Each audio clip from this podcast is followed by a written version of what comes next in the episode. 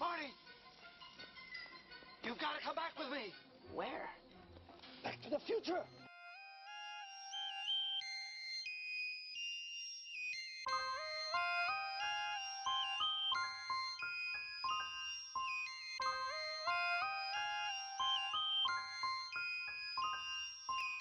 From the future.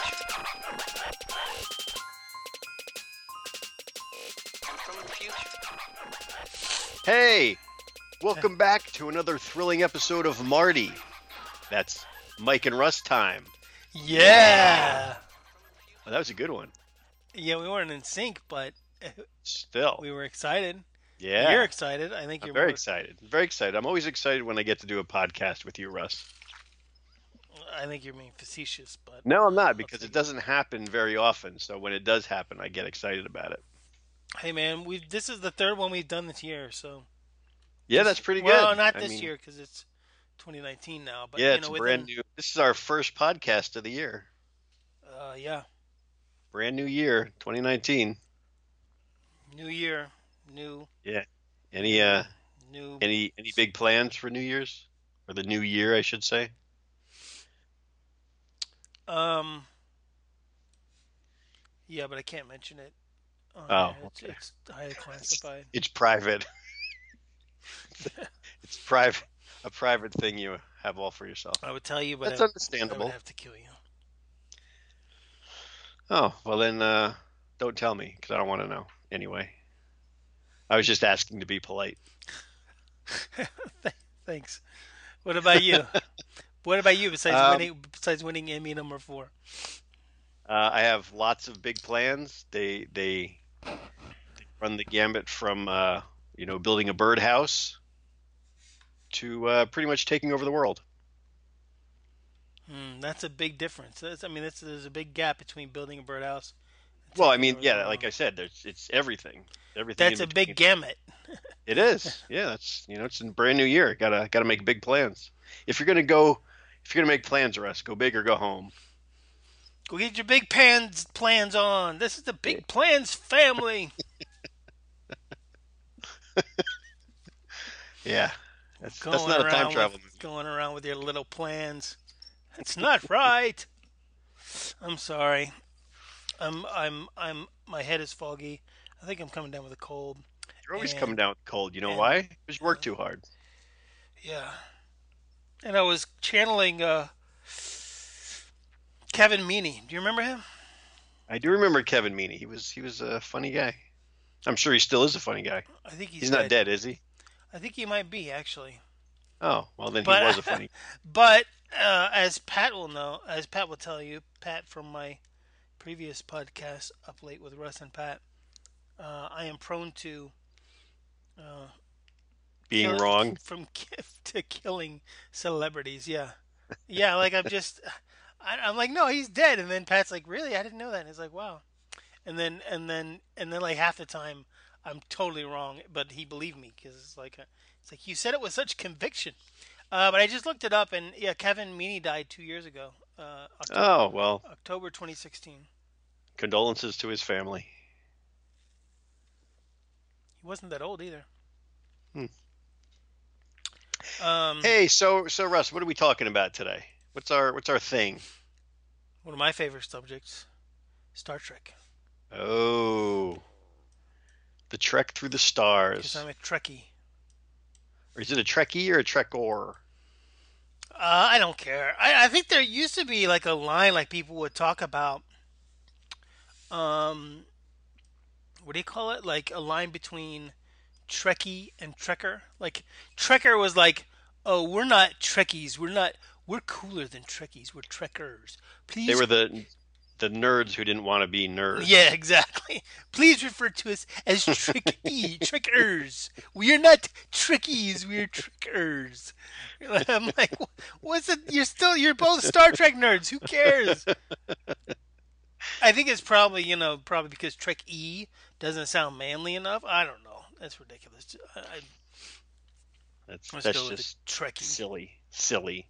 Yeah, it's um, what do you call it? Uh, silly. Well, silly. We'll go. Silly's good. So, um, Uh, but Star Trek time travel. That's what we're Yes, all all Star Trek time travel. We went through most of the um, TV series. Yeah, uh, we didn't. We're not, we don't. We're not going to talk about anything dealing with Enterprise, right? Not nothing with Enterprise, nothing with Discovery, Right. and um, uh, nothing with. Uh, That's all the shows there are, Mike. what was the Scott Bakula one? That, oh, that was That's Enterprise. Enterprise. Yeah. Oh, okay. Yeah, we're not talking about that.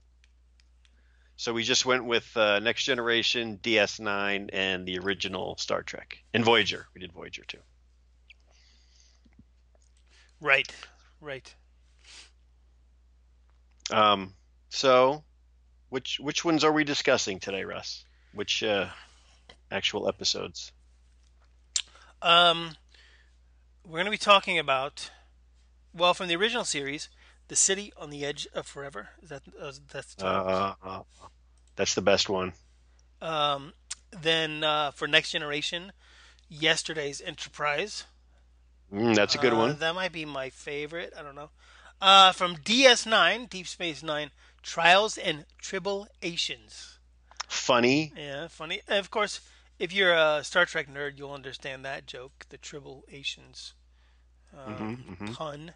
Uh, let's see. What's the Voyager one from Star Trek Voyager is uh, a night in hell. Is that what it's called? A year. A year in. a in. year hell. in hell. That's right. It took because it takes place over the course of a year and two episodes. Yeah, it was a it was a two parter. Yeah. Um. So, uh, so if you had to rate them in those just those four episodes we're talking about, what's your favorite? Uh, I would say yesterday's Enterprise, but City on the Edge of Here Forever is pretty good too. It is a very good one. That's that's uh, classic Trek. Good stuff. Enjoyable. Actually, had a pretty good story. Uh, And- in their uh, their time travel, at least in that, was uh, I think very well done. um, wait, in City of City of uh, City on the Edge of Forever. Yeah, because it wasn't um, it wasn't just like a random space storm or some other little. Oh, we we happen to run into some Time anomaly. Yeah, this was an actual, uh, I guess, sort of like a machine that whose sole purpose was to to be able to re-show and let people travel through time. That's that's what it was there for. Uh, yeah. Well, okay. Why don't you? W- w- can you give like a quick recap? Like, there's a there was this.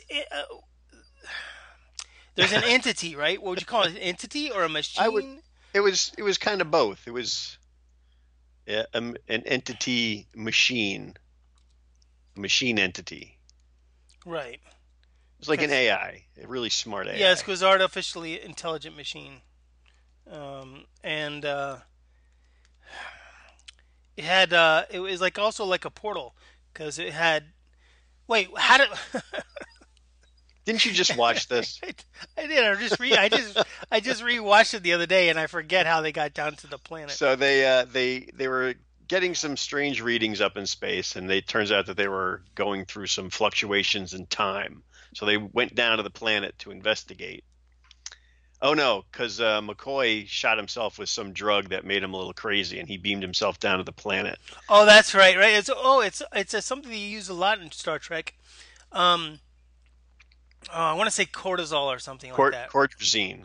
Cortisine, right? Because it's a That's how much of a nerd I am. it's a fake thing um and they're always that's like if you're if you're that's like uh, just whatever they can bring you back to life even because that's what he did because he got because sulu had uh gotten injured right and and then Mhm. like, and then and then bones injected him because he's like with a couple of drops. yeah it was like a like a yeah tiny tiny bit It's essentially it's essentially adrenaline.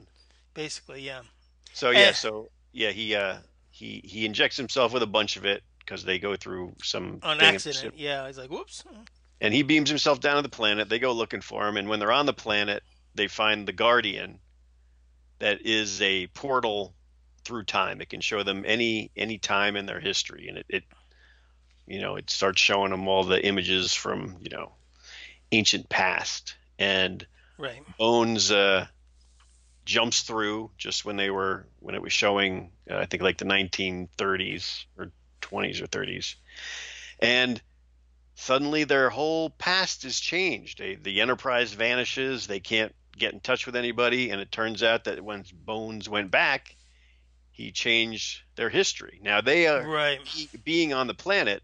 They're immune to the effects of the time. They just kind of know what's Right, because they were sort of in a bubble, you know, whatever you want to call it. It like Yeah. it like affected everything, but except for them, you know. So basically, it the Federation like didn't exist because somehow whatever Bones did in the past totally threw off history, and, and the timeline changed so much. There was no Federation, right? there was no Star Trek. I see what you did there. Anyway, so yeah, so they uh, they decide they got to go back and and uh, here here's uh, here's my thing. Okay, I'll just finish explaining. So they they uh, Kirk and Spock go back into the portal. They they calculate where he would have been, and uh, they get back there. They're looking for Bones, but he hasn't arrived yet. So they have to set themselves up, and they end up working at this mission for this woman, um, who has you know not visions, but she can she has kind of a foresight into the kind of space technology and atomic power and stuff that's coming up. Right, because she, she, for whatever reason, she's just like she's like a forward thinker, right? She's just kind Yeah. of like you know, someday we'll go to the moon, you know. And they're like, Yeah. oh, oh, you're ridiculous. It's we, we barely even have airplanes right now because it, it was like what it was in 1930s, San Francisco. 19 yeah, 1930. Um, so Kirk ends up falling in love with her, and then they still had some horse and buggies on the street. And, Did, and- oh yeah, oh yeah, did they? I don't know if they had a horse. and yeah, buggy. like milk delivery or whatever. Just, I mean, there were there were cars driving around, but there was like a the milkman uh, had like a horse and buggy. hmm, must have missed that one. Yeah. Um, Anyway, So anyway, they uh, Spock does little experimentation, and he he builds a very rudimentary, um, uh, mechanical thing that can hook up to his tricorder, and he sees that this girl that Kirk is now in love with is the focal point. Right, because he he had recorded stuff when they were on the planet. He recorded stuff with um he, he like recorded the what do you call it the the Guardians like when it was like going through time right like Yeah. he recorded it with his tricorder but he needed to make like a he needed to do something to get he needed what how did he needed to make basically a computer Yeah, very rudimentary computer, just so rudimentary they could watch yeah. the images, which with didn't really make any sense because he should have been able to watch the tricorder anyway. Yeah, isn't there a little isn't there a little screen on a tricorder anyway, even back Yeah. then? So Yeah. yeah. I don't know. But anyway, he did that, and turns out that the girl was the focal point, and um, they at first they weren't sure whether they had to save her or let her die. Right, because he saw two pers- possibilities. Right, there was a possibility where she died like within days, and then there's another possibility where she she survived, and she's like she met with um she met later with President It was Ro- all about uh, Peace, and right. that was what the United that was the course the United States went on, Oh, that's right. and This- then because of right. that they lost the second we lost the Second World War, and and it was just a, a disaster. So anyway, they Spock they you know after going through all this they figure out okay she needs to die because he saw an obituary. She died in a in a traffic accident. And Bone shows up and they all get to the same place at the same time. And Kirk's in love with her and uh, she's walking across the street and a big truck comes out of nowhere. And of course the truck driver doesn't hit the brakes and he hits her and Kirk has to stop Bones from saving her and let her die so she dies and time goes back to normal but um, it's it's it's a great episode it's fantastic I probably didn't do justice explaining it I was laughing about the death, but it wasn't Yeah. laughing. I wasn't laughing about her dying. I was Yeah. just I was laughing about you know just the kind of the overacting. It was so great. I mean, you know, Bones is like, um, Jim, do you realize what you've done? I could have saved our Jim. And then, of course, Kirk can't look because in the in a matter of days that they've been there, he's fallen in love with her. Well, And- of course, because he's Kirk. And so, yeah, I thought that was um, that's But a great that- scene. that my one of my favorite things about this is uh, they they get to the planet, they find out what the Guardian is, and he can show them all of time, and he can actually let them go through time. And Kirk's only thing is, hey, maybe we can go back one day and stop Bones from injecting himself with this. And I was like, you have all of time to play with, and your only concern is, oh, maybe we can stop Bones from injecting himself with this cordrazine. they they um what was I gonna say? There was something. I, oh, I wanted to. You know what I loved about this episode too? Like this is this isn't really well, sort of with the time travel because there's also this. Uh, there's also a like a kind of a a tie into Back to the Future because when it, um when Spock's building this computer out of vacuum tubes and you know uh, he can't even use really precious metals because they can't afford it you know, he can't use because he was like, Captain, could you just could you go get me? So I need some platinum and some gold, and, and there's you know, of course, in the future of Star Trek, none of this stuff is valuable. It's just you know, it's just oh yeah, no what whatever. We just use some platinum, no big deal. But of course, in 1930, platinum and gold are ridiculously hard to get hold of. Um, and then, but but Spock was uh, visibly annoyed that he had to. He's like, I'm basically using what did he say, like rock tools, stone tools, or Yeah, like stone tools and bear skins. Right. He's like, yeah.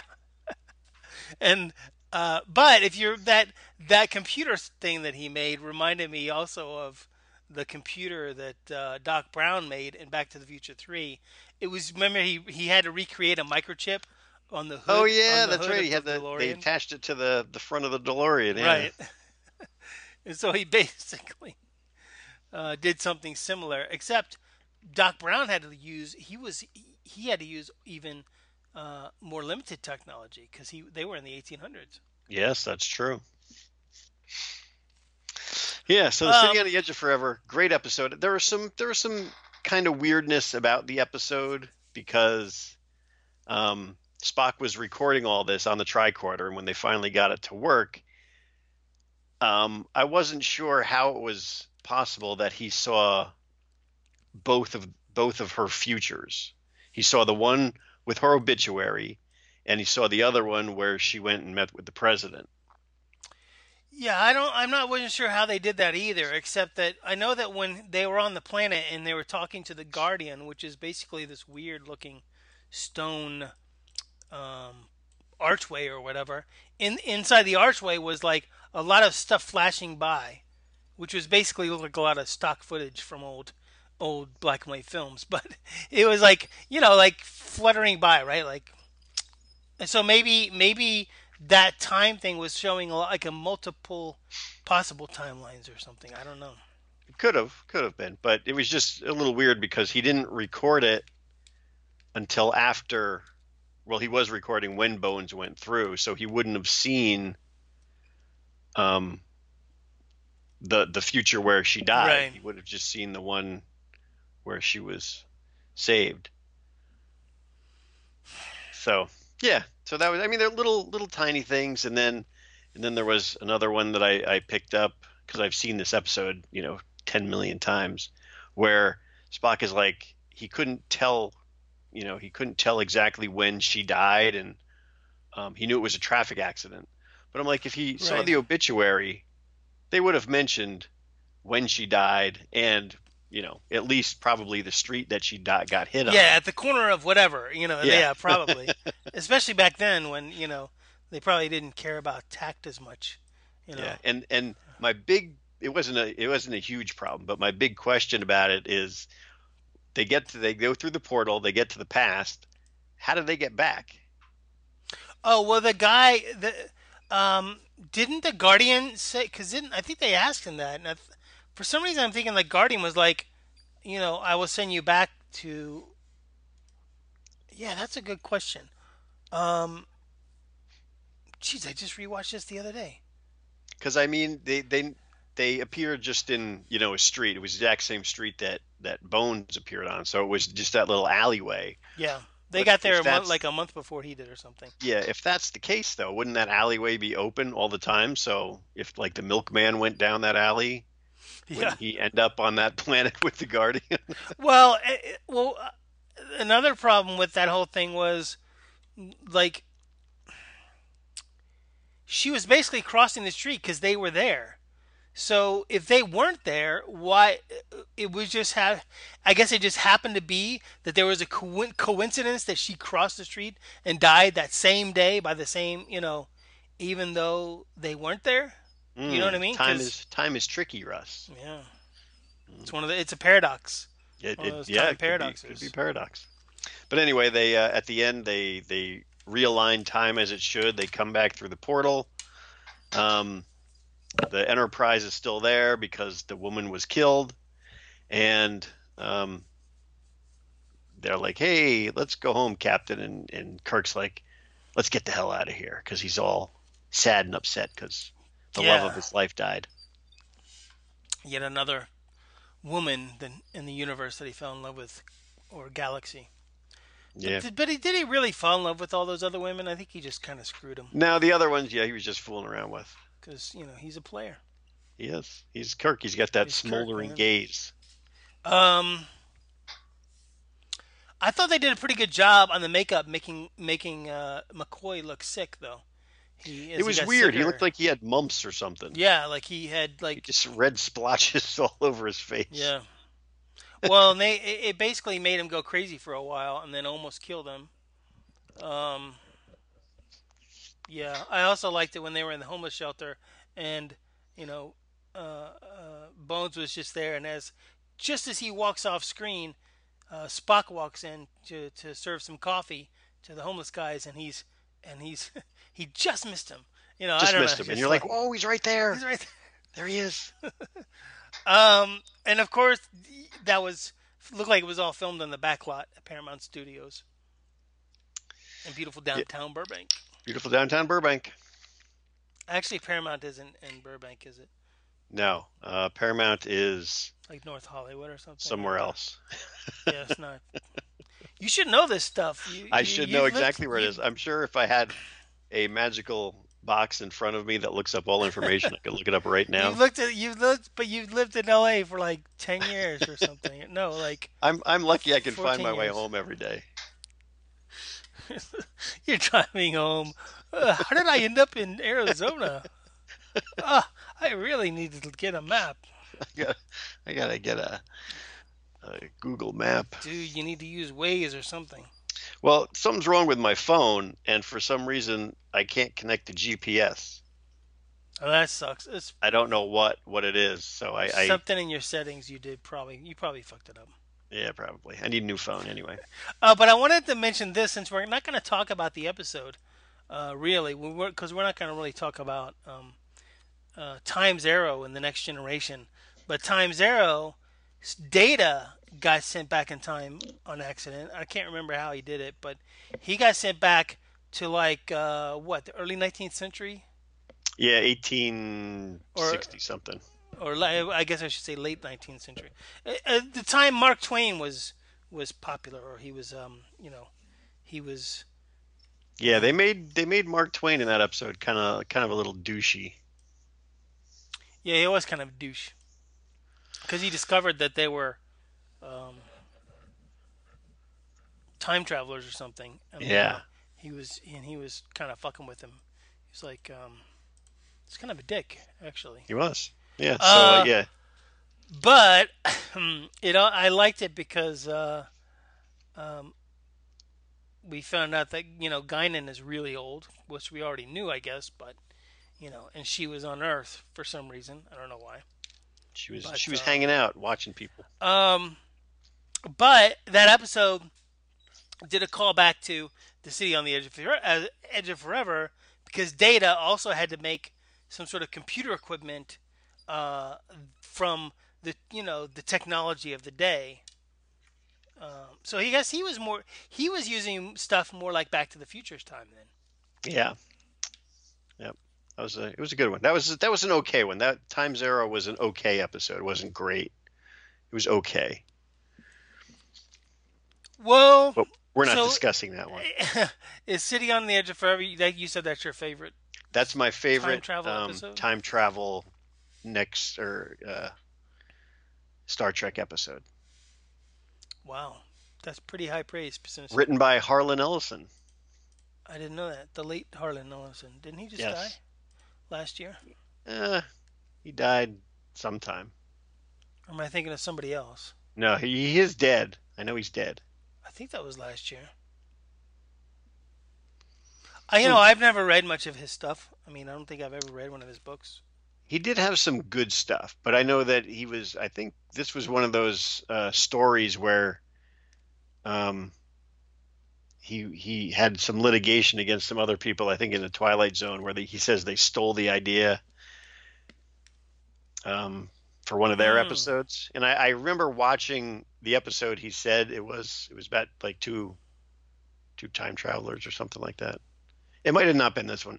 anyway, I'll uh, I'll stop talking about that. so he I wrote put up my for uh, he wrote for uh, Twilight Zone as well. I believe he did write for Twilight Zone a couple episodes. Hmm. I think, Interesting. or maybe he he wrote for this and then they stole it from the Twilight Zone. I don't know. I, I can't bother to look up these facts, Russ. why You why should I be prepared now? Well, because your friend Adam is listening, and and he he he would prefer Yeah, to he's be gonna- prepared. He's gonna have a little uh, conniption. I'll probably get a, a text or an email. I think Adam would. uh, What do you think Adam would think of the? Uh, since he was on our last episode, you know, what would you think he would think of of the time travel um, I think mechan- this- mechanism? I think and this device city- in his in his rating system would probably be pretty low, like a three flux capacitors, Yeah, because it's actually something you know like future technology, and he didn't think that that was good.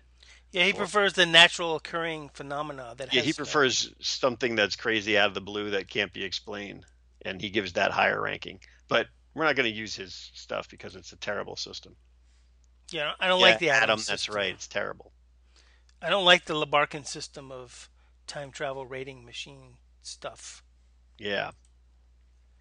We have to come up with our own. He was he had he had a flux capacitor. What was what was it? one to ten flux capacitors? Yeah. yeah. We should do like one to ten Martys or something. Something diff- something different. Is basically it seemed like you and I had you, you and I kind of looked at it as like just the opposite of his. Like yeah, we're he- on the same page. Right? I think. If, if he would we- give it a high rating, we give it low. Yeah. I, I think, well, I mean, I don't know. I'm thinking of it from writing or a storytelling place, and I just think it's just, it's just so easy to just say it's a, it's it's a phenomena, right? It's like, oh, you know, just some phenomenon. Whoa, how did they get there? We don't know. It's you know, I don't know. it just happened. Like the next episode we're going to talk about, Which is yesterday's Enterprise. oh, this is your favorite. Star Trek: The Next Generation. I think this is my favorite. Um, and they, inc- you know, they, you know, the Enterprise is going through space, as as they do, and uh, on occasion. and um, they encounter a rift in space time. And don't they always say like, we're detecting elevated tachyon particles? Yeah, this one. It, this was. Uh, I wrote it down so I wouldn't forget. It is a.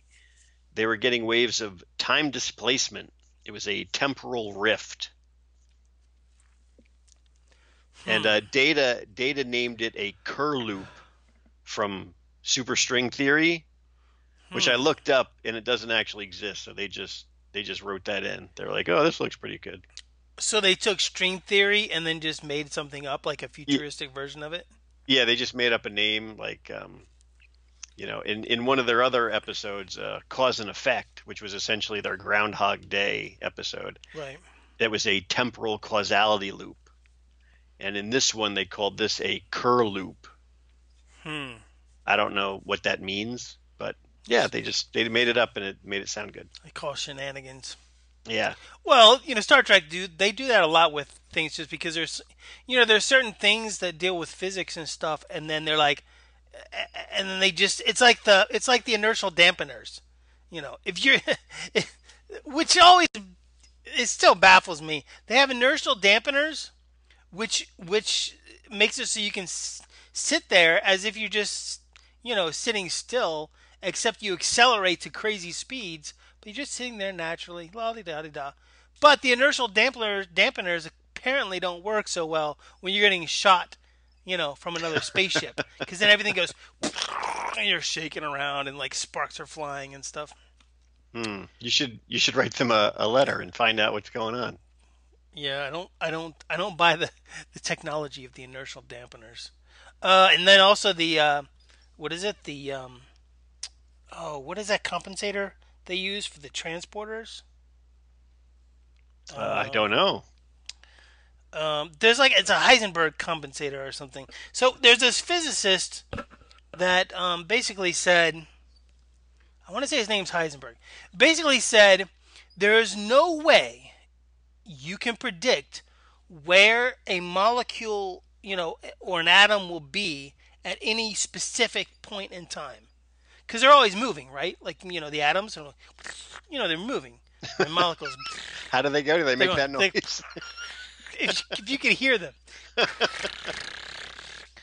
so they're moving. Well, for a transporter to work, it has to know, it has to take all of your molecules, uh, turn them into energy or or a signal. Right, it basically takes you, tears you apart, and then and then reassembles you uh, with technically not you because it's another it- because it's creating matter out of energy at another point. But basically it's you know with with um, the molecules that it just had right? So it's I, I understand what you're saying you know what i'm saying? but so by the way that the transporter works because of heisenberg's uh, the heisenberg principle uh, it wouldn't work because the transporter there would there would be no way for the transporter to know where the molecules are going to be at any given point is what I'm saying. Well, Um, as as far as I know, and I don't know much physics, but I've I've uh, read about this or heard about it. There are like you can know where a molecule is, but you can't know like its speed and rotation, or you can know its speed and rotation, but you don't know where it is. So it's only one or the other. I got you. So here's that you're probably you're probably talking right about the what I just looked up called the Heisenberg uncertainty principle. I want to give myself a pat on the back for remembering his name by the way. well done. uh, it- it's the uncertainty principle or or Yeah, you okay? So okay, I'll let you see. I just see it right here. uh, the uh, uncertainty principle or the Heisenberg uncertainty principle or inter indeterminacy principle statement. I think we're looking at the exact same page. probably probably. Um, Are you on Britannica? Uh, yeah, Britannica, exactly. we must have Googled it and got it. We both, yeah. It says that the position and the velocity of an object cannot be measured exactly at the same time. That's what basically what you were saying. So Yes, we, we were could- we were in agreement and we were talking about the same thing. We didn't even know You it. can know the position, but you can't know the velocity. So Right. they could do the transporter thing because they would know the position. Yeah, but you you have to know, but you also have to. I mean,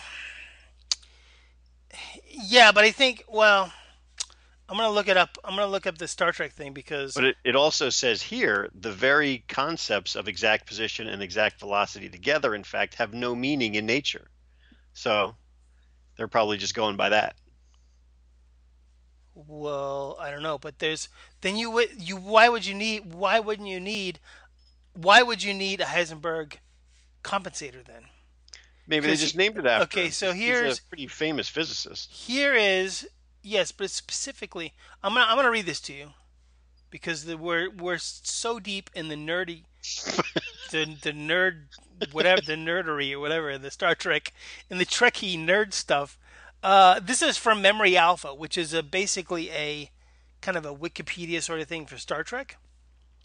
Uh, and it says the Heisenberg compensator was a component of the transporter system.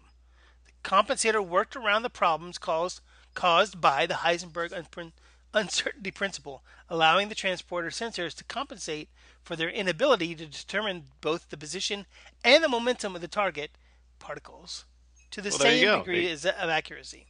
They fixed it. Right, but it's just like, um, yeah, but it doesn't. It's just like it's just my point. My whole point of bringing this up was it's just like it's like the writers like how are we gonna get over the uh, you know how do the transporters work you know when you consider the Heisenberg uh, uncertainty principle, and they'll go well we'll just have to build in a uh, compensator for that. Yeah. it's Well, like the, tra- the transporter shouldn't actually have been able to work anyway, especially when they were just beaming down to a planet, because Right. there was nothing to reassemble them. Well, it's it's sending energy down, so it's like yeah, it's well. See, that's I know I know what you're saying. I, I know why you're saying that because when they beam into the into the ship, they beam into onto a little platform thing, Yeah. um, and that's. But I always just assume that they're just beaming. They're also beaming a beam of energy to a spot, and so Well, yeah, but the on the on the ship, there the energy is coming into the, you know, the transporter, which is reassembling them. On the planet, they're beaming the energy down, but there's nothing to reassemble them. It's just energy being beamed down. So they, anytime they go to a planet that doesn't have another transporter or some machine that could reassemble them, there's they wouldn't ever be reassembled. They are they can because the transporter beam from the ship is powerful enough to reassemble them down on this planet. Mm, As long as there's not no, as long as there's not interference and stuff. Well, it works. So, you know, I can't argue with it because on TV they always got beamed down perfectly. So, I guess. But it's, you know, it really shouldn't work. Not by the science we understand today anyway. not not not by all the science that we understand today. Yes. and and clearly you and I don't understand a lot of science. You mentioned the string theory early and uh, you know super string theory, which apparently is not a real thing, but no, no, I don't string theory and super string theory are real things. I know it's just string theory are- is. That that Kerr loop does oh, the not Kerr loop. Okay, the Kerr loop part. Yeah. I don't even understand string theory, but you know, I try. I get a headache when I. I mean, I read a book recently called, uh, or it was a year or two ago, I guess now, but and it was dealing with. Um, um, it was called um, a universe from nothing. Oh yeah, I have that book. I haven't read it yet. Um, it's good, and, and and it's good because it's meant for dumb lay people like us. You know, I mean, with just a tertiary knowledge of science, and even then, even they even though they're explaining it, you know, this this like quantum physics, uh, to specifically to lay people, I'm I still was getting a headache. I'm like, uh, I think I get what you're saying. You know, well, I don't know. Anyway Let's get back to the episode. back to the episode. They, uh, speaking of Guinan, as we were talking about in, the, in just a minute ago, she she's a focus of this episode too because she's the only one who realizes that something has changed. Because what happens is there's like a you know like a flash of light or something, you know, and then um, Guinan goes up to the bridge, which is Well, rare. What what what happens? You gotta what what happens I that causes this thing? Well, the temporal rift. Yeah, but what what comes through the temporal rift? I don't remember. It's called a spaceship, I Russ. f- I feel like I'm. This, The episode that you just watched feel like your a- favorite. I don't know what happened. no, I didn't just watch this one. It's been a couple of months since I watched this one again. Um. Here, let me let me start you off. They're in space, as they sometimes right. are. Uh, they run across a Oh, that's right. I forgot. I, okay, go ahead. Yeah, yeah, go ahead. And then ahead. uh, they're like, "Oh, our sensors are picking something up," and out of the the rift comes the Enterprise thinking- C. which is the predecessor of of Captain Picard's Enterprise. And as soon as that happens, time changes, Right. and uh, instead of the Enterprise now being a peaceful ship, it's a warship, and they're Yes, in a big, big Picard's- war. Picard's ship is a warship. Right. Who was the captain of the Enterprise C on that? It was a woman. I can't remember her name though. um, Captain Lady. something or other. But you you finish you finish your explanation. Let me look it up for you. Uh, and so uh, there's subtle things like the uniforms are a little different. Um, the bridge is a little bit different. Uh, and and then so Guinan arrives on the bridge. She's like, Captain, Captain, something's wrong. That doesn't sound anything like Guinan.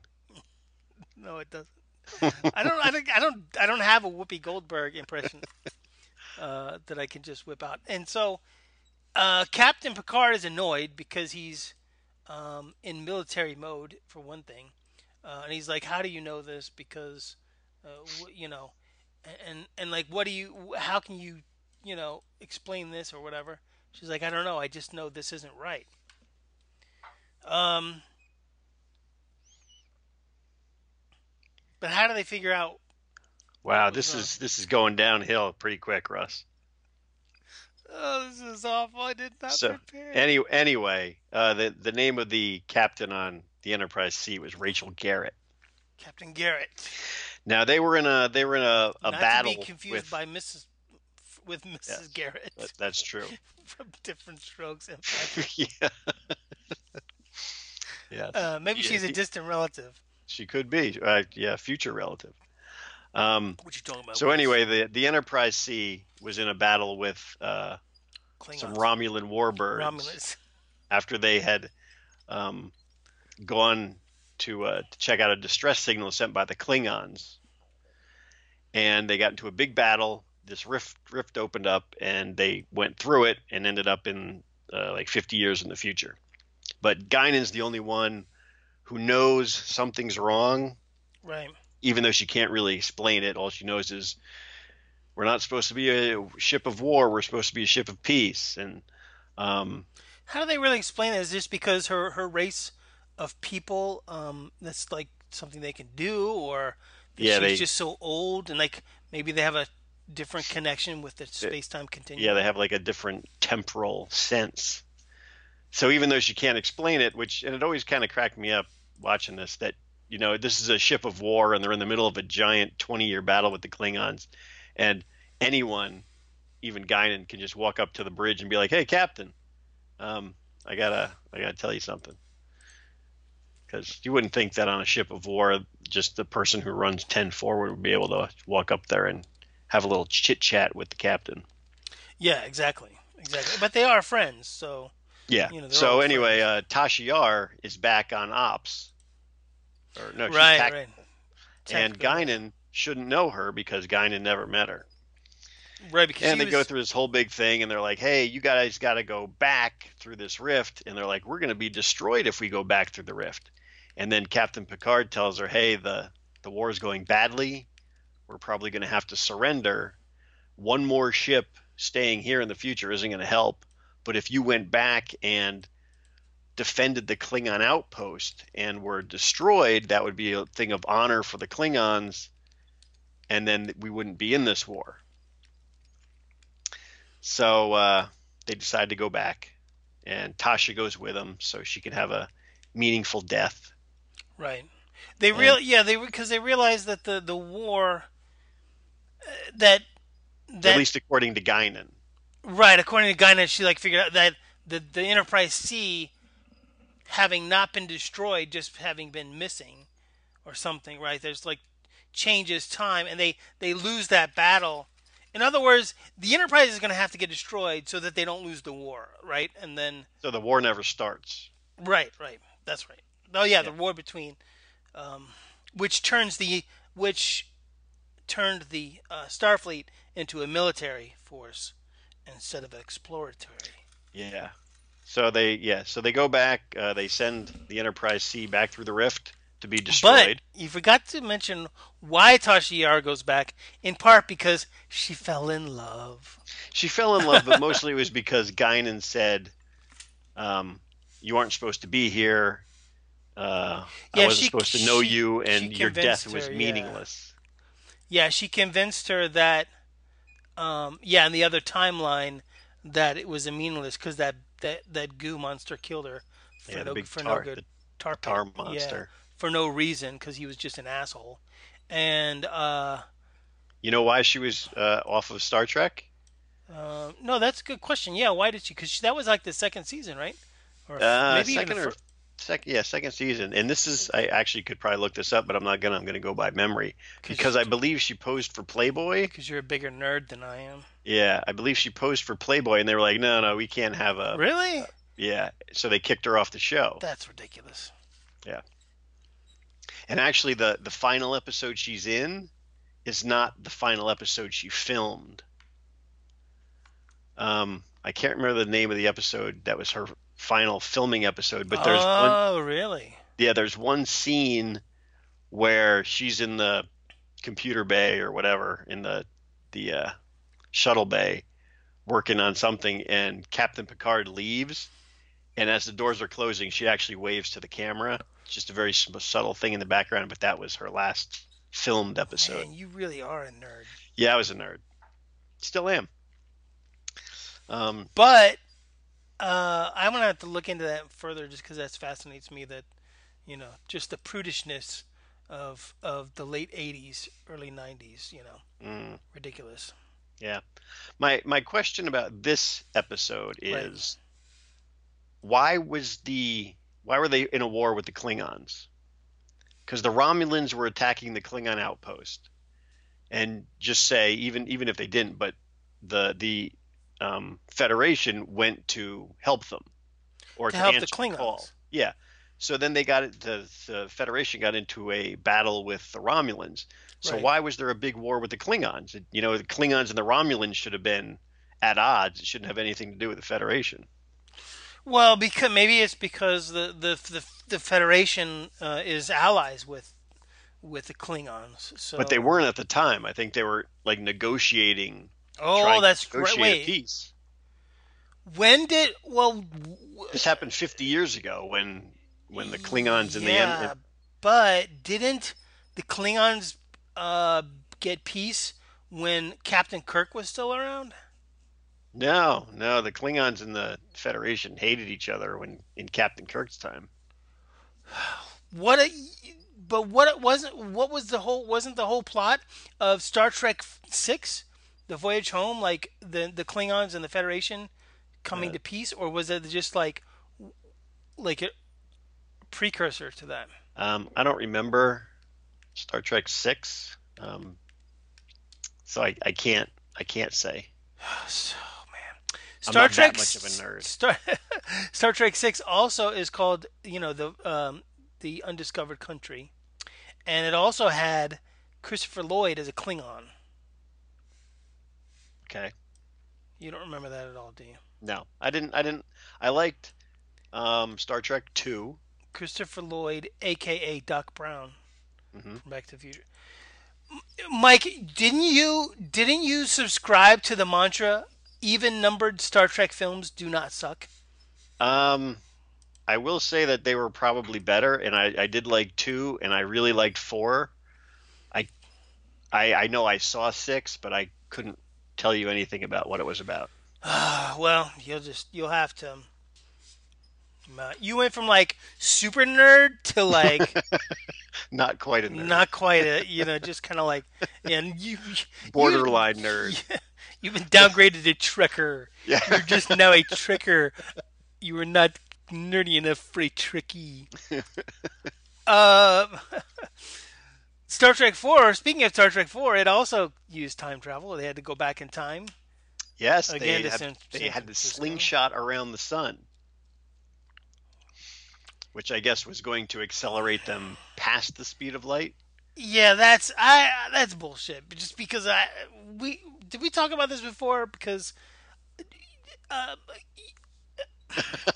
when you okay, Spit it out, according to Einstein, if you go fast enough, well, the faster you go, the more time slows down. So if you're orbiting, so like the you know the people in this in the um, space station going around this you know going around the Earth like thousands of miles an hour, they are actually aging slower than we are on Earth. It's like minuscule. It's barely barely noticeable. But if you were to take two clocks, two atomic clocks, set to the exact same you know second, right, or millisecond, or however however whatever the accuracy of an atomic clock is, and then you take one of them up in space on the on on the uh, International Space Station, and then you brought it down later, it would be off by a little bit because it, would be behind the one that's on Earth. Um, and so, as I understand, it, there's two things happening. Gravity affects it. Gra- the more gravity there is, the the the, the um, um, that speeds up time, uh, and then the faster you go, it uh, slows down time. But you don't go back in time. It's not Well- like Superman. You you know you go around the Earth and then it turns back time. It doesn't work that way. Well, I, I think that um, if we ever decide to do another podcast, it should be on physics. because us trying to explain physics would be much. Mike, much, that's uh, like homework. We'd have to do we'd have to do a lot of homework because we're just like going off the cuff with this stuff. and and and if we're gonna do a whole episode about the physics of time travel, man, we'd have to we're gonna have to really like read stuff. No, I. I think I think we should just do another an entire different podcast about all the physics stuff that you know Heisenberg un- uncertainty principle and Einstein's theory of relativity and all this stuff. Is that your way? Is that your subtle way of telling me to stop talking about this stuff? No, no, I'm to- just I'm just saying that that we should we shouldn't do much research. We should just explain it to, to the other people who don't know um, as much as or less than we do. So we would seem very smart. But to someone like Neil deGrasse Tyson, who, if he ever wants to come on our show, is more than welcome. Um, we would seem like complete idiots. I would find that very humorous. I think we already sound like complete idiots on just just on this time on this episode. I mean, this podcast, this topic, you know. But okay, so um, So Enterprise C comes through a time displacement or a temporal rift. right. And uh, yeah, so then they go back and everything's good and no one knows anything except Guinan, who then at the very end asks Geordi La Forge to tell her about Tasha Yar. Yeah, so so now somebody somehow she retained a little knowledge or like something about her, right? Because then. Yeah, she remembered uh, remembered something. and there's also a corny part at the end too, where where she calls up to the bridge, Captain, is everything okay, or something like. And it was kind of corny, like, uh, yeah, it's fine. Why? Oh, nothing. Never mind. I don't know. It was it was like one of those corny like, you know, TV moments where she was just checking and everything's good, and so she yeah she's she's having coffee or whatever, or uh, Raktajino with uh, with Geordi. That's Klingon coffee. Yeah. um, which we can talk about in a moment. We got to get so okay. So we've been wasting too much time, but the um we yeah because we still have to get to the the okay okay it's Deep Space Nine, the trials and tribulations. Okay. Um, Um, Yeah, you can you can do this one. Uh, I will say that the way that they went back in time in this one was just super simple, super easy. Uh, it was one of the orbs that the prophets occasionally sent down to Bajor. mhm. This was the orb of time, and either the box opened or somebody opened it, and boom! Suddenly they find themselves back in um, Captain Kirk's time. Yeah, but what I don't understand or I don't remember is uh, how did they happen to be not only travel back in time, but they traveled to another space station? Um, Oh no, wait. The I for the um. Oh, that's right. There was a, from what I remember, there was a, uh, a Klingon who was on the ship, and he was the one that opened the orb of time because he wanted to go back and change. Oh, that's that right, because they went on a triple shuttle. They went on a shuttle after him, right? The- Yeah. the- that's right. They weren't, and so they weren't, uh, or maybe they were on the Defiant. I don't remember, but they weren't. They weren't on Deep Space Nine, so they were away from it. They were going towards, yeah. And then they and then they showed up, and they're like, oh, this is the, uh, this is the old, um, you know, whatever the space station was in that old Star Trek, the original series episode that deals with that the the, the famous one with the tribbles, the little furry things that multiply like crazy. Mm-hmm. So go ahead, finish finish And, explaining uh, the episode. Well, I'll try to do it quickly. Uh, with That's not gonna. the the the uh, so they go to the space station. Uh, it is it's uh, oh, uh, Commander Sisko. Is he commander? Because he's technically not a captain, but people refer to him as a captain. Commander. But his, he's I think yeah I think his uh, rank is commander. But uh, Sisko, Dax is there. Uh, uh, the doctor, Doctor Bashir, whatever his name is, and um, O'Brien, uh, O'Brien, yes, Engineer O'Brien, Worf, and Worf, and Odo. and Odo, yeah. Okay, here's what I wanted to ask you. So they get over there, and of course they have to cover up. Um, they have to cover up uh, Worf's head because back in that day, for some reason, you know, the Klingons didn't look like that. They didn't have the ridges on their head and stuff. Uh, but why didn't they? Why didn't they worry about Odo looking like a creature that you know, an alien that nobody's seen before? Because Odo He looks he looks human enough. He just doesn't look totally human because he, he can't, for some reason, um, shapeshift into look perfectly human. That also that also bugs me too, but that's not. That's he can perfectly replicate a coffee table, but he can't. But he but he can't turn. He can't. He has trouble with like human noses and ears Human and features stuff. are delicate, Russ. A coffee table is just a coffee table.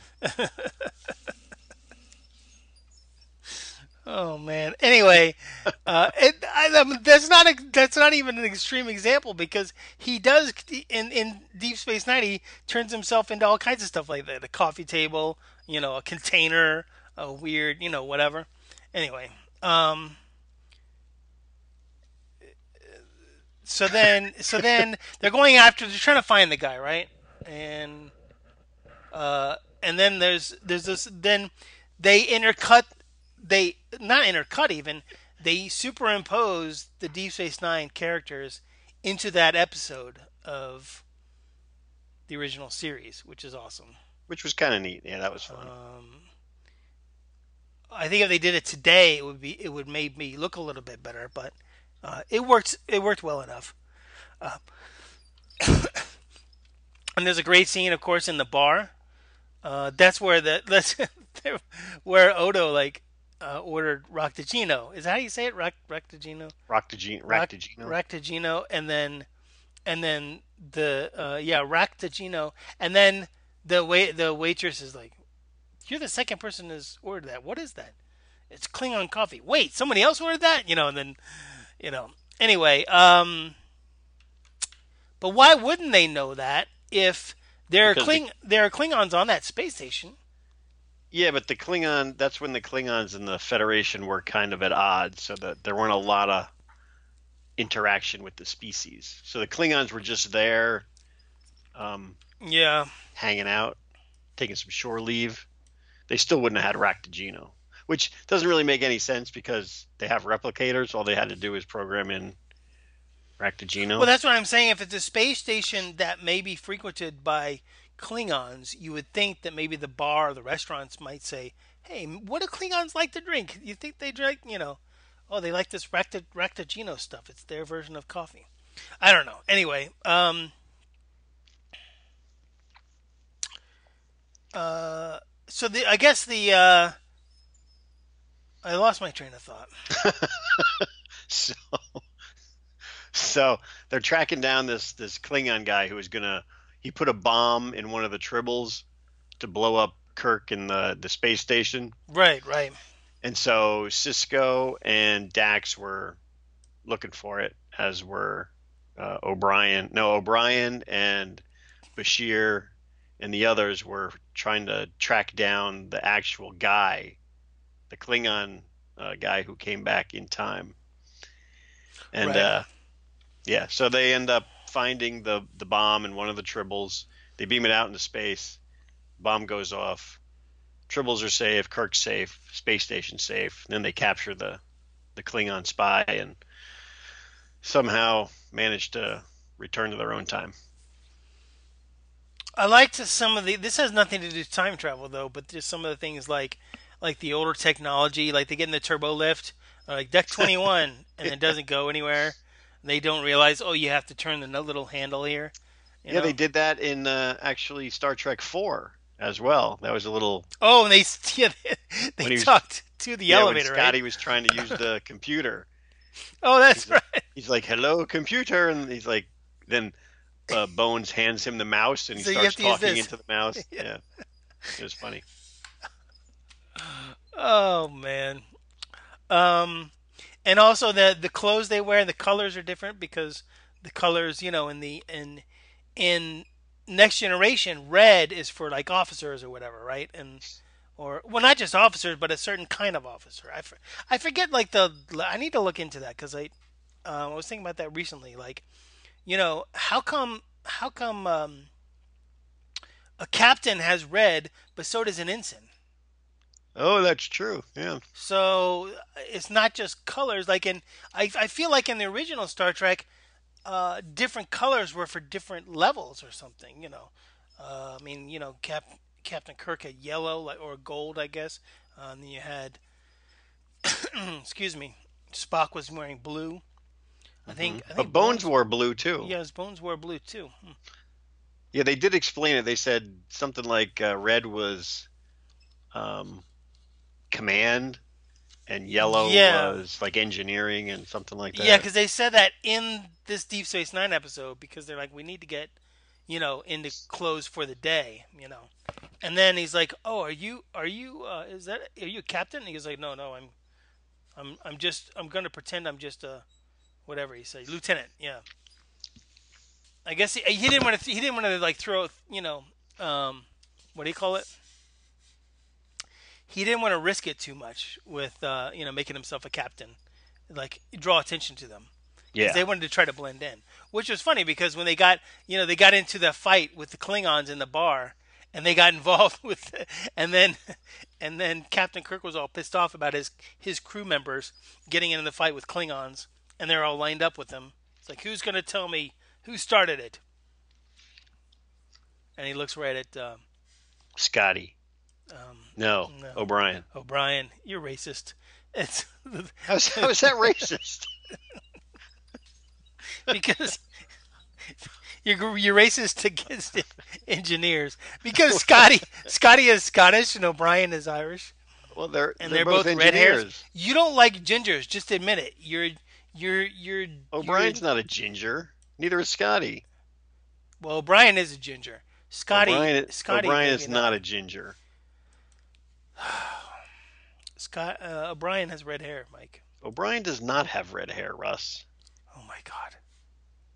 What color is O'Brien's hair? I think it's brown.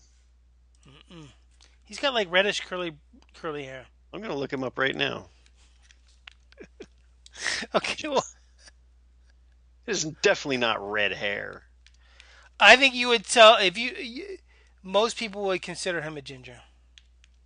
I mean, he's not. He's not like. uh He's not like a real ginger. He's not like a like a um He's not Prince like a Harry Prince person. Harry ginger or whatever the guy's name. You know, like. Uh,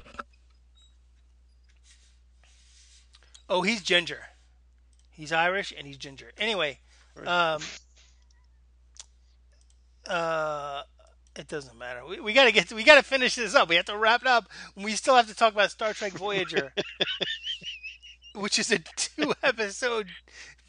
You know, it's a two episode fiasco. It's the year in hell. The year in hell. This was. so I know uh, you're not a big fan of Voyager. But... No, no, not at all. But it was it was okay. This episode was was I liked the ep- the idea of the episode. They um, there was a ship run by um, Red from that 70 show. Right. Oh yes, Red Foreman. Yeah. Red Foreman, and uh, he uh, found a way that he could literally re, I guess, rewire molecules and send them back in time and alter the the course of events in history. So his ship was somehow out of time, but he could find Right. every point in time and change it to what he wanted. And he wanted to take his kind of failing society and make it into the grand, um, like galactic empire that it should have been. Right. Before did was he trying to re was he trying to um turn back time to a specific point which was like the turning point when they started to lose power No, or I think whatever? he- No, he just wanted to to get them back to being the like the great race that they they had been, but he had to follow like different time branches and different timelines, and he had to get everything perfect. But the real thing that he was trying to do, which was, you know, a little silly because he had altered one event, which let the the empire be great again, but it also took away his wife and his kid and Right. like one one other little town and country on their planet. Right. And even though he got 98% of what he wanted, he still didn't have his wife and his kid back. So he's like, nope, we got to keep trying. And yeah. And uh, much to the chagrin of his crew. Yeah, they, they had been at this for something like 200 years. Yeah, But they- that's what I was going to ask you. So they because their ship was out of time, like they didn't age. Like They didn't age. Yeah, they just, Okay. they kind of, I don't know exactly where they were in time, but they were outside the timeline. So they were at this for centuries trying to trying to get everything put in place the way he wanted to. And then a, a whole big thing with Voyager, they because of the the changes he was making, the ship somehow got into a battle with another ship, and it was um, not doing well, and they had to kept keep uh, pulling pieces off it to to make Yeah. sure that it worked properly. They had some And sort of temporal shields, though, right? Didn't they? yeah, they eventually had some temporal shields and some temporal bombs that they went and they found this big ship. And Yeah, that's right. I forgot big about that. battle, and which didn't really make any sense because when they destroyed the time ship, everything went back to the way it was, Yeah, yeah. which didn't make any sense. But That's what I was going to ask you about. But go ahead, go ahead. Yeah, uh, Because so I have they- it. Yeah. They destroyed the time ship, and everything shifted back to the way it was, and everybody was happy. And Well, do you want to tell how it destroyed the time ship? Like, do Uh. you remember? Because Janeway was the last person on the Voyager ship. Everybody else had abandoned ship on shuttles or was dead. And That's she right. and she just said, you know, she had no weapons left. She had no shields, and she's like, and she decided to just ram. I don't even know how. She, that's what I was going to ask you. So she, she decides I'm going to ram their weapon ship, whatever, right? Like the the the because the weapon was like shoot these would shoot this beam of energy, and it would turn back time, whatever it was shooting, right? So then. But she's gonna ram it. She goes, and if I'm correct, it will set things back the way they were. I'm like, how did she figure that? Where did she come up with that? And then, not only that, but how did she come up with it? But the guy who invented the weapon couldn't have come up with it because if he, why wouldn't? After all these things he was trying, he could have just said, "Let's just blow up our own ship and it'll go back to you know where we want to go, which was back to his wife, back in time or whatever. Not not even back in time, but to fix the timeline." Oh man, no. It was, yeah, it wasn't. It wasn't the. This is why I didn't like Voyager. No. It wasn't the best episode. now I'm liking this episode or these two episodes less than I did. And I just rewatched it today. And I was Yeah. like, oh, that was kind of good, except for the end. Then it's like one of those things. where The more you think about it, you're like, wait a second. It was a. It was a long, a two-parter, a long episode. Didn't need to be two-parter. Um, but yeah, I mean, for for a time travel one, um, actually, it wasn't too much time travel. It was more of time alteration. But yeah, it was you know as a as a Voyager episode, I thought it was it was fairly good. Yeah, and then um, Voyager had some other time travel episodes. Uh, Oh yeah, that Uh, other one I watched that I didn't really like. yeah, you didn't like that one, and I rewatched that one just for you, Mike. Thanks for nothing, because then we didn't even talk about it. And then, and then, um, Next like Generation had a had a bunch of time travel ones. they probably had the most. Oh, you know what I did like though? I we forgot to mention about Deep Space Nine is the temporal like police, the time police, the time. Oh, yeah. what did they call like temporal something agency or something like Starfleet's? And they were not. They were like like. uh they were sourpusses because they got on the space station. They're like, oh, nothing like the temporal agency to be right on time. They were not. They, they had. They were like, that's not funny. Like, oh, okay. But the but it was nice too because because Sisko's like, all right, we're gonna do this. We're gonna go back in time. We're gonna. And he's like, yep. He's like, all right. Well, as long as as long as we don't screw anything up, because I really don't want to have to talk to the temporal agency, whatever those guys were called And then he had to talk. and then he had to talk to them. But um, I liked it too because they mentioned going back to Kirk's time, and they're like, "Oh, you met up with the Enterprise and Captain Kirk. Oh, yes, he's got a lot of violations." oh, yeah, he did. He did a Kirk did a lot of stuff. Kirk and uh, they kind of insinuate like, you know, because there's you know Kirk was did a lot of stuff that we didn't see in the show or the movies because you know a lot of time passed, but um. But it's like Picard in the in the Prime Directive, you know. Picard's like it's Prime Directive, un- unless it's something he cares about. Then he's like, "Fuck the Prime Directive." the line must be drawn here. That's good. That's, a good one. That's that's that's one of my favorite Picard lines. It's from um, First Contact. Line must be drawn here. You know, I, I just that's a great scene too because Picard rarely loses his cool, but when he does, man, you gotta watch out. He's in Yeah, he's, he's a badass. he's a badass. But that was when he was talking to what's her name? Um, I can't remember her name, but she was the she was she was from the she was from the you know uh, she was she was Zephyr Cochrane's assistant or whatever or partner uh, or whatever scientist or whatever. I don't know. He was talking about the Borg. Yeah. Oh, that was another thing I liked. That I did like about in Voyager. They reference First Contact because Seven of Nine, who at this point hadn't been on the show very long, because she mentioned something about how she's been she's been an individual for only a few months or whatever, right? But she mentions they mentioned something. somehow Zephyr Cochrane comes up, or that you know that whole uh, first contact. And then she mentioned something about it, and then they were like, "How do you know about that?" You know, because she's from the Delta Quadrant, Mm. and she's like, "Well, the all the Borg, Borg the. Borg, the Borg were there. It's a very long story." And then she didn't go into it. It was kind of like it was kind of like uh, Worf in the Deep Space Nine episode when they look at the Klingons and they mention that they're Klingons, and they look at Worf and they're like, uh, like they're looking at him like they look nothing like you, Worf. Oh yeah, he goes, he- yeah. It was. We don't like to talk about it. He said that was a, it was a long it was a long time ago. we do not like to talk about it uh, outside of Klingon or whatever. You know, it's like with with outsiders or something. And I always got see. Here's the thing now though with Discovery because the Discovery Klingons look different, but they have like bumps and stuff on their head.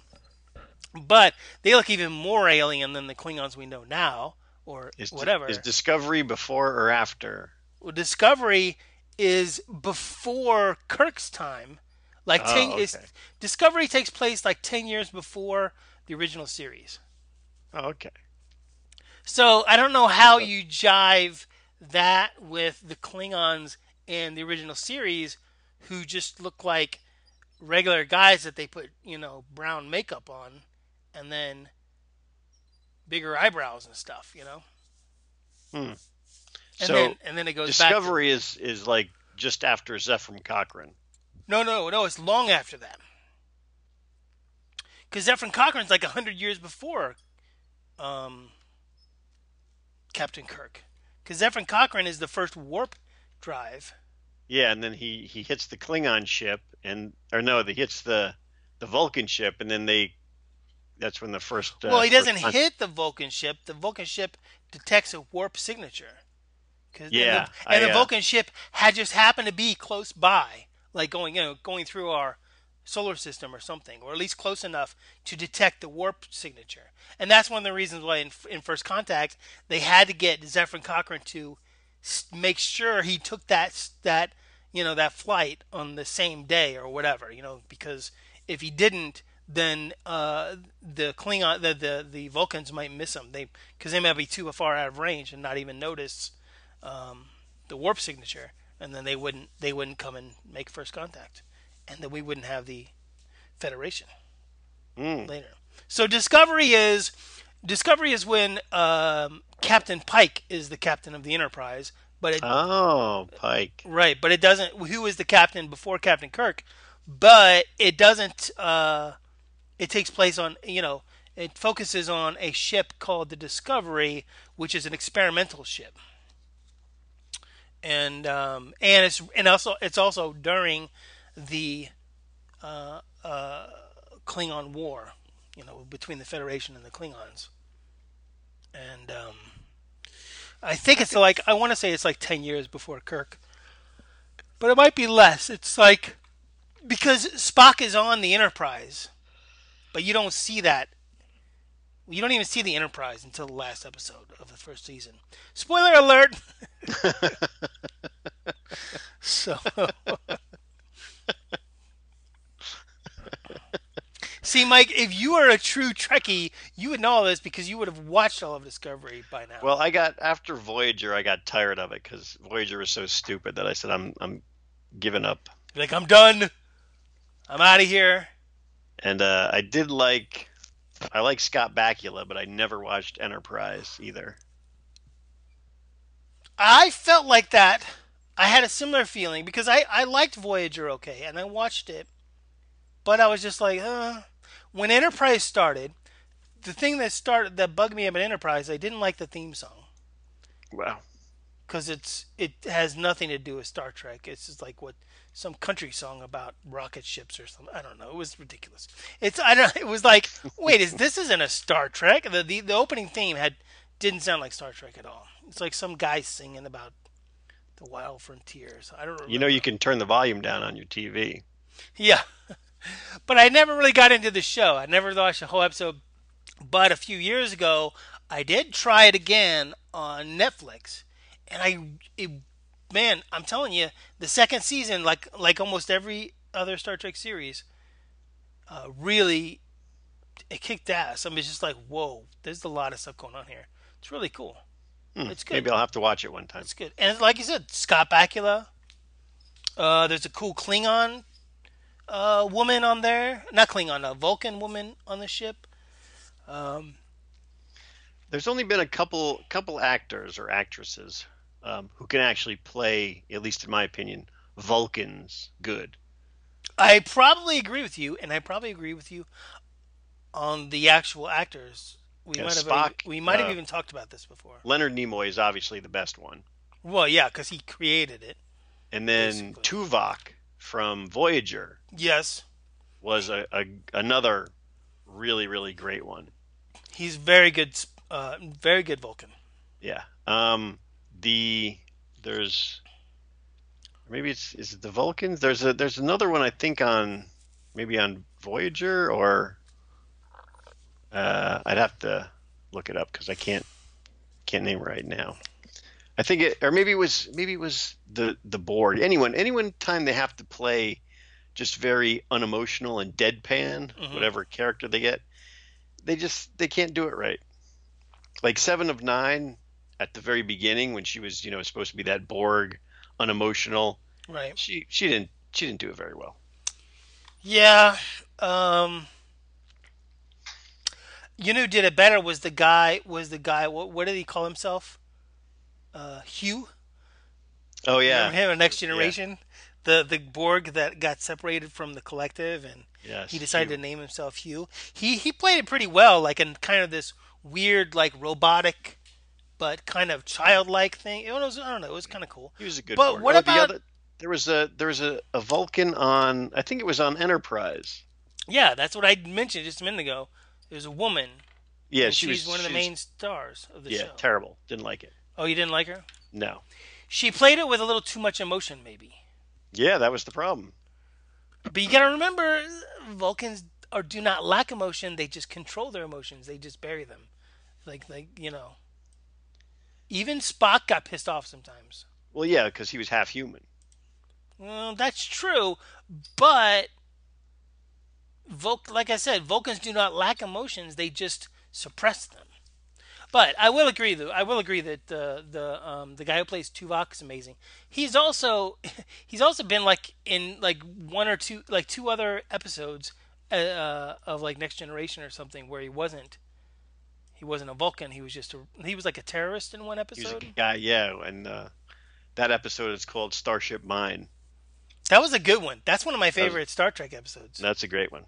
where they're like cleaning the they're cleaning the Enterprise with with radiation, so everybody has to get off the ship. But somehow Captain uh, Picard gets stuck on the ship, and uh, with the terrorists Mm, do you know why he gets stuck on the ship?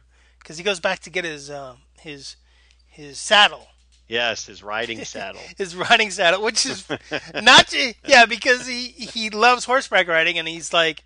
And then, and the, it was convenient for him because he was trying to get away from a guy who talks too much. Picard wouldn't Yes. like. I don't think Picard would like me very much. He would be. he would. He would. If I ever met Picard, he would.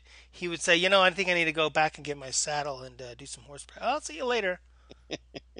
Because that's one of the reasons he got his saddle. Because it wasn't like he. I mean, of course, he was looking forward to horseback riding, but it was a perfect. It was a perfect exit strategy too, to get away from the guy, the alien guy that was talking way too much. and Who- that guy ended up dying. Yo, that's true. That's true. But Data, uh, Data did like talking to that guy because Data was practicing his his small talk. I Small talk, yeah. there's a uh, there's an In and Out truck, food truck, outside of my. I don't know if it's a food truck. Oh, it probably is a food truck because it looks like they. Or maybe it's just a cold freezer truck. Hmm. Anyway, sorry, I'm hungry.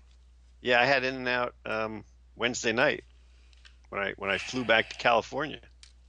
Because you had been gone for like two weeks, so you needed In and Out. I needed In and Out, and it was delightful. you know, I don't know. I need to try it again, and I guess I, I'm just not. I, I think maybe people talk about it so much how great it is, and I'm just not. I'm just not overly impressed with In and Out. I mean, it's a good. No, it's I mean it's yeah, I mean it's not like it's okay, the greatest but- burger ever. It's it's good. It's a good burger. I think I prefer Fat Burger. Um, I've only had Fat Burger maybe once. Well, you had it once when we when when you guys visited me when I lived in Denver. You and Mike and uh, I mean you and Dan and Greg. We we because we went there on Greg's suggestion. I don't remember that. It, well, of course you don't. You, you don't remember half of that. trip. I don't remember ever being in this vehicle. Mike, you were in this. We we. I don't remember this. How I don't remember the. Mike, we. You don't remember you came over? I, it's so crazy because that trip. I remember you came over and we watched uh, the Last Starfighter. Um, Speaking, no, speaking it's of all nerd- it's all a big of nerds. big blank. This episode, see, I thought we were going to be a little more prepared for this episode, the Star I, Trek yes. I actually thought this one was going to go very well, but of course it just devolved into our usual ramblings of and not knowing things that we should know.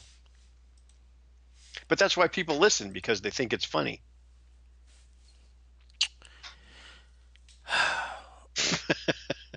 Well, at least Glenn. I'm was- thinking, yeah, people. You mean Glenn, and maybe Ad, your friend Adam, who, who uh, just listens. He hate listens to our show. Yeah, he will. He will get very mad at, at us for this episode. he's like, I lent my talents to that. Ugh, I can't even say it. Yeah. But- well, we did. Uh, we did another episode, and it was a an enjoyable one to us. I don't think we're quite.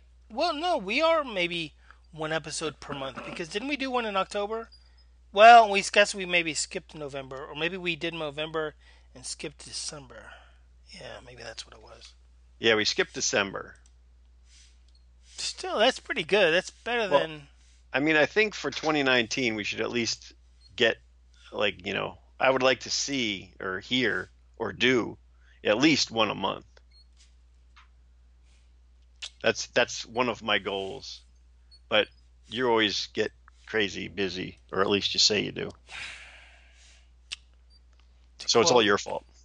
Well, oh yeah, it's totally my fault.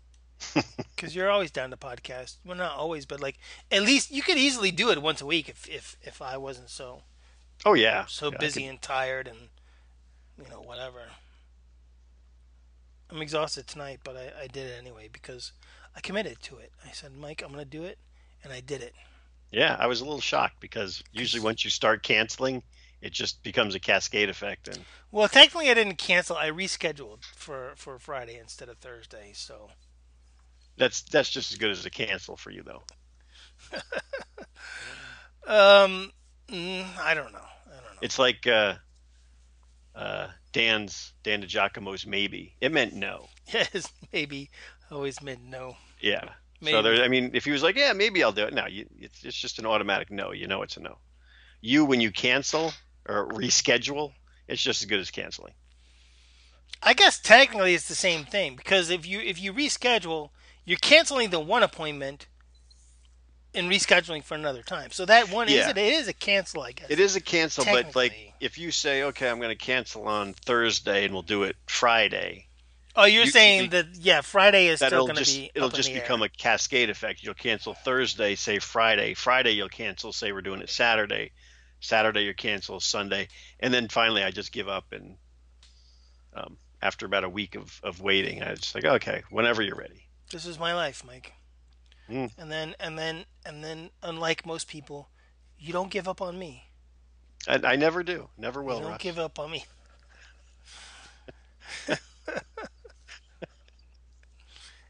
Cause so even though you're only a trekker and not a trekkie,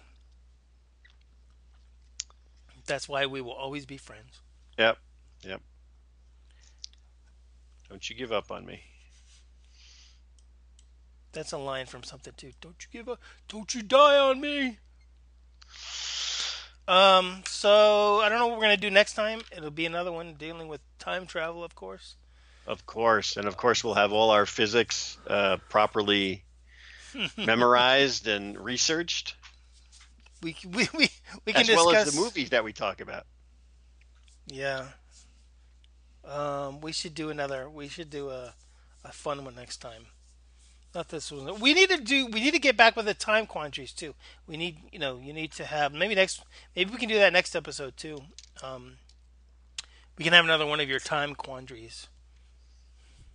Mm, yes, I can uh, come up with another time quandary. All right, Mike. Yeah. So uh, yeah, I think that was a successful failure. A failed success, yeah.